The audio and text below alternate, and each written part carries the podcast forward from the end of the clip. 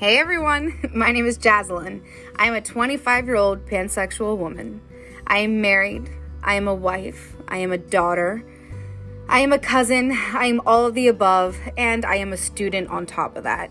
Life as we know it can be really, really crazy, um, and the 20s isn't sometimes what you expect it to be. Adulting is hard, and this is basically what my podcast is about. My podcast is navigating the unknown, the unknown being life.